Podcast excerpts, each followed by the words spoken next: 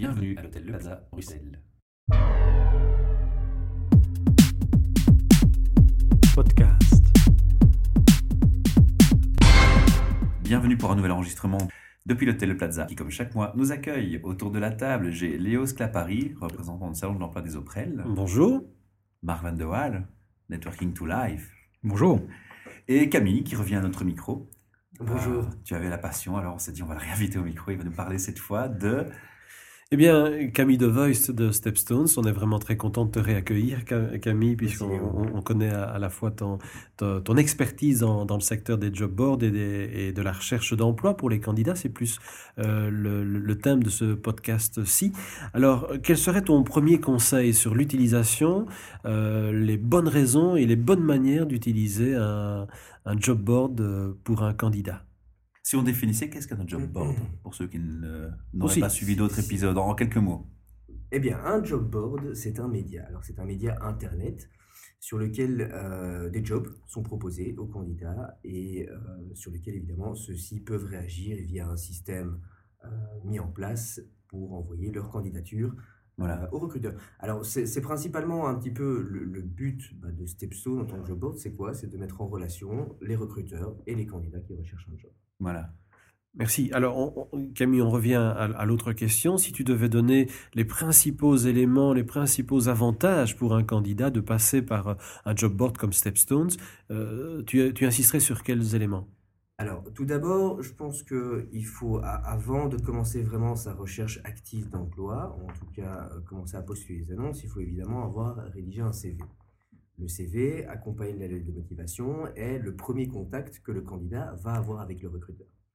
Donc, par rapport à ça, il faut évidemment faire attention à toute une série d'éléments. Je pense qu'on peut trouver beaucoup d'exemples sur Internet, comme bien respecter un petit peu les formations qu'on a faites, les expliquer, bien expliquer les différentes expériences professionnelles qu'on a pu avoir. Alors, attention, c'est vrai que les expériences professionnelles, quand on est jeune et qu'on arrive sur le marché de l'emploi, on se pose toujours la question, qu'est-ce que je dois mettre ? Est-ce que je dois mettre tous les jobs étudiants ? Alors oui, c'est toujours intéressant de mettre ça, par exemple, pour des jeunes, mais plus expliquer un petit peu quelles sont les tâches qui m'ont été données, comment est-ce que j'ai pris la fonction. Pour quelqu'un qui a plus d'expérience, c'est vrai que là, quand on a 20 ans d'expérience et qu'on a travaillé dans plusieurs sociétés, ça vaut le coup d'être plus synthétique et de montrer vraiment quelles sont les principales étapes un petit peu dans ma carrière. Pas avoir 4 pages de CV, quoi. Exactement. Il faut toujours, je pense, se mettre à la place du recruteur quand on écrit un CV et une lettre de motivation, se dire voilà, ok, je suis un recruteur, il faut que mon CV 1 soit clair, 2 soit lisible et soit agréable à lire.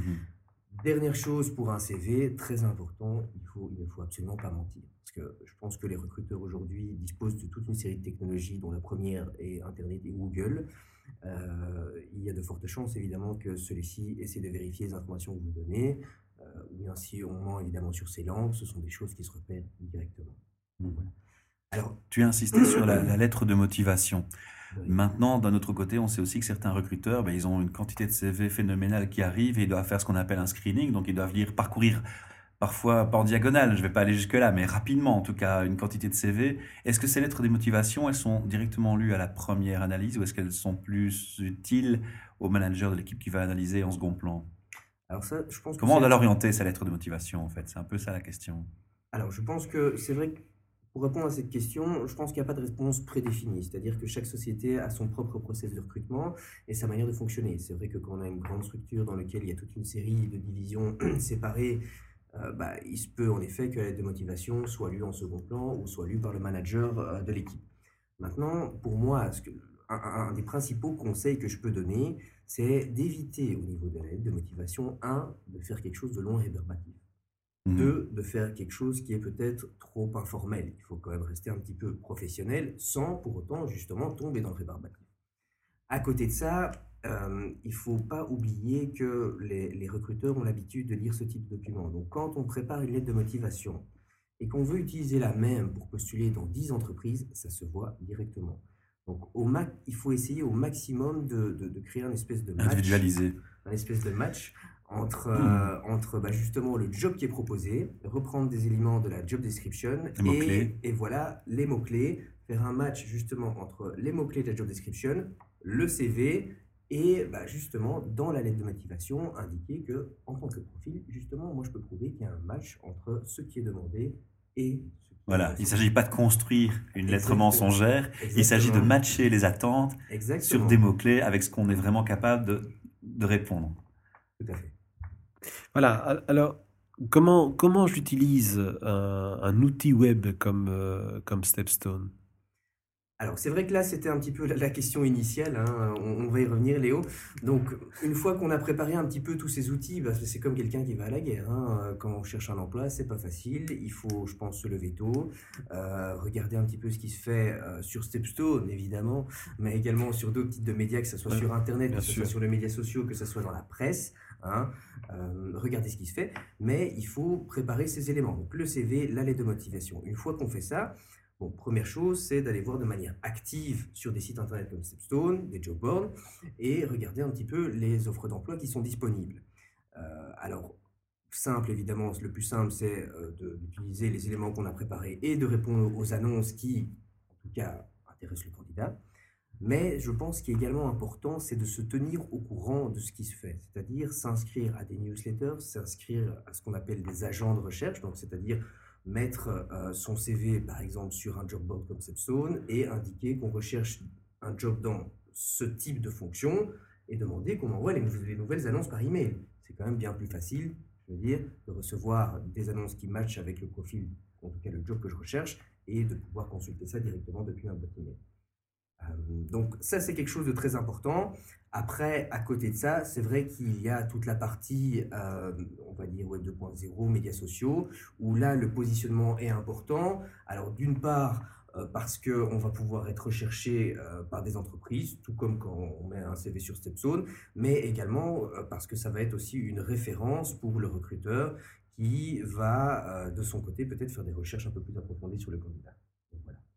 Merci. C'est vrai qu'aujourd'hui, on ne peut pas éviter d'être sur les réseaux sociaux, d'être sur le web si on veut avoir une chance supplémentaire, en tout cas, d'être visible et de toucher la cible que sont les recruteurs que l'on vise. Marc ? Moi, je voudrais revenir sur l'expérience que tu peux avoir du décalage entre la formation des jeunes qui arrivent sur le marché du travail, cette fameuse génération Y, et les réalités de terrain d'un recrutement. Quels sont les écarts, pour ne pas dire les fossés, qui peuvent se créer au fur et à mesure de l'expérience que tu te crées de cette formation ? Alors c'est vrai que les jeunes qui arrivent sur le marché de l'emploi, c'est pour nous une cible qui est très importante. Parce que c'est un petit peu le premier contact qu'on va pouvoir avoir avec cette personne qui justement rentre un petit peu sur des sites, en tout cas sur le web, qui est à la recherche d'un emploi. Donc ça, c'est une première chose. C'est une cible qui est pas facile à toucher pour nous parce que c'est une cible qui est constamment en renouvellement. Chaque année, il y a de nouveaux candidats qui arrivent sur le marché. Maintenant, pour en revenir à ta question, c'est vrai qu'il y a ce mismatch un petit peu entre les attentes un petit peu de la génération Y qui arrive sur le marché, qui s'attend à toucher un bon salaire, travailler près de chez lui, avoir des horaires flexibles et compagnie, et ce que proposent réellement les entreprises.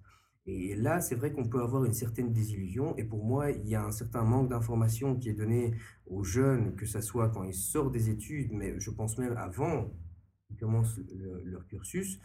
Et ça pourrait se combler par, pour moi, une seule chose, ce serait peut-être pouvoir créer des programmes d'induction, on va dire, aux jeunes qui, par exemple, sortent des études secondaires dans les entreprises pour qu'ils se rendent compte un petit peu, justement, quelle est la vie réelle dans la société. Maintenant, ça veut dire, je veux dire, la surprise peut être positive comme négative. Il ne faut pas toujours être négatif. La surprise, dans la majorité des cas, reste très positive. Mais est-ce qu'il n'y a pas d'amélioration aujourd'hui, au fur et à mesure que les stages en entreprise se généralisent, d'avoir un match plutôt qu'un mismatch ? Oui, je pense que tout à fait. Au niveau des études aujourd'hui qui sont proposées, moi, ça fait un peu plus de 6 ans que je suis rentré sur le marché de l'emploi. On voit de plus en plus de formations qui sont proposées avec justement un stage en entreprise. Maintenant, c'est vrai quand on regarde certains de nos partenaires européens comme en France, on voit, en tout cas, moi j'ai l'impression qu'il y a beaucoup plus grande volonté du pouvoir français de créer justement ces stages en entreprise, de motiver un petit peu les jeunes à se retrouver dans ces stages. Et aujourd'hui, en Belgique, même si ça se développe, eh bien, pour moi, ça reste encore trop faible.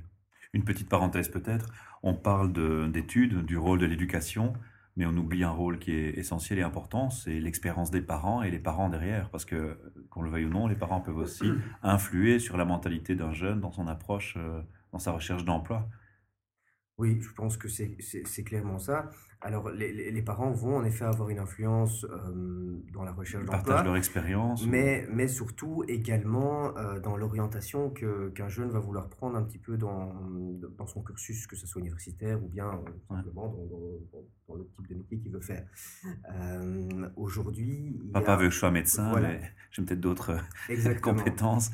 Exactement. Et je pense que certains jeunes qui parfois ont envie de travailler dans certaines entreprises dont la réputation n'est peut-être pas au top, vont skipper un petit peu ce type d'entreprise parce que elles ont une réputation qui n'est pas terrible et ils ont un petit peu honte dans leur environnement proche de vous dire voilà, moi je travaille par exemple dans cette société X. Mmh.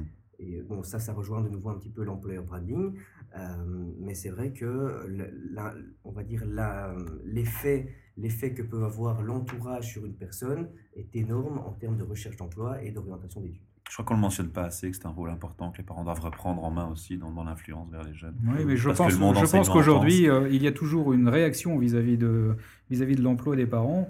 Elle peut être aussi bien positive que tout simplement une position de rejet. Je ne veux pas faire comme parce que j'ai vécu de telle façon mon enfance au contact de parents qui étaient suroccupés ou au contraire qui ne respiraient pas la passion du métier tel que je pouvais l'imaginer. Alors Camille, la question d'actualité, il y a une enquête qui est sortie cette semaine et qui précise que nos jeunes en Belgique ont des attentes salariales irréalistes lorsqu'ils sortent de l'école. Je peux confirmer qu'en France, c'est à peu près la même chose. C'est le cas aussi, mais non, j'en étais persuadé. Tu as une réaction sur cette question, une expérience ou Alors, je pense que c'est un petit peu le cas partout. Quand un jeune sort de 3, 4, 5, 6, 7 ans d'études, il n'a qu'une seule... envie, c'est de gagner son premier salaire et de pouvoir en profiter.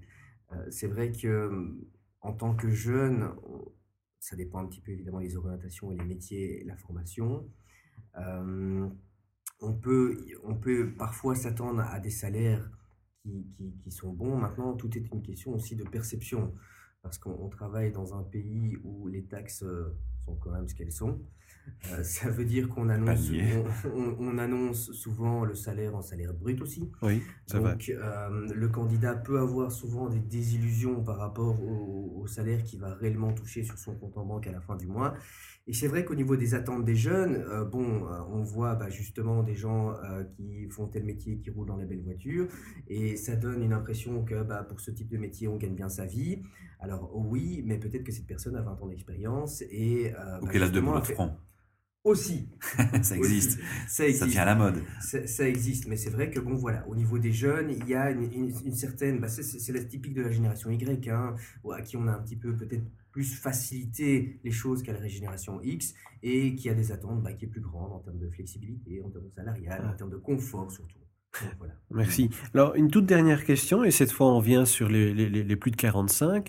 On a beaucoup parlé des Jobboard comme Stepstone, et on l'a un peu évité, mais on peut citer les autres. Il y a Monster, il y a Référence, il y a Vacature. On peut en parler, mais pas trop. Voilà. Mais bon, on dira, puisque tu as notre table, c'est Stepstone le meilleur.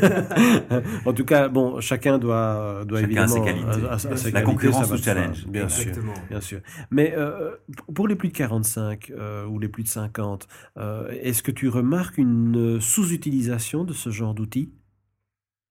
Alors, on remarque en tout cas dans les graphiques des CV qu'on peut retrouver sur Stepstone que, je ne les ai pas sous les yeux, mais que les personnes qui se trouvent dans la tranche d'âge entre 45 et 55 sont quand même des personnes qui sont bien représentées sur le site.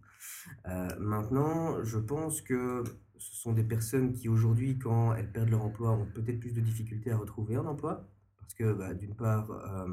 sont des gens qui coûtent assez cher, et aussi parce que parfois les attentes des entreprises ont changé en termes de profil. Donc, ce sont des gens qui sont forts à la recherche d'un emploi, qui utilisent aujourd'hui, je pense, des médias comme Stepstone, parce que ce sont des médias qui sont simples d'utilisation. Et connus. Et connus, en plus, et connus. C'est vrai que quand on travaille depuis 30 ans, on a sûrement déjà entendu parler de Stepstone. Bien sûr, donc, qui ne connaît pas. Voilà. Et c'est vrai que aujourd'hui, ce qu'il faut plutôt se demander, c'est quelle est leur place un petit peu sur le marché de l'emploi, et est-ce que les sociétés ne doivent pas parfois se remettre en question par rapport à leurs demandes en termes de profil, et se tourner aussi sur ces profils-là qui sont pour moi tout aussi valables. Ce qui s'est fait dans certains pays d'ailleurs. Ce qui s'est fait dans certains pays, mais je ne sais pas si aujourd'hui c'est vraiment le cas en Belgique. Bien sûr, il y a énormément de compétences au niveau de ce type de profil. Merci Camille. Voilà, on va malheureusement clôturer ici l'émission pour ne pas déborder trop dans le temps pour nos auditeurs, mais on va quand même encore dire un petit mot à tous ceux et celles qui nous écoutent. N'hésitez pas, posez vos questions, envoyez quelques mails ou contactez-nous par téléphone. Le téléphone est mis sur notre page Facebook, on le mettra aussi sur le site. On essaiera d'y répondre. On a pas mal d'experts et de professionnels qui viennent au micro et qui partageront volontiers leur passion et répondront à ces questions. Et si les auditeurs ont des questions pour Camille Devuyst, alors qu'ils n'hésitent pas à m'envoyer un petit mail. Mon adresse est très simple, c'est Camille, Camille @stepstone.be.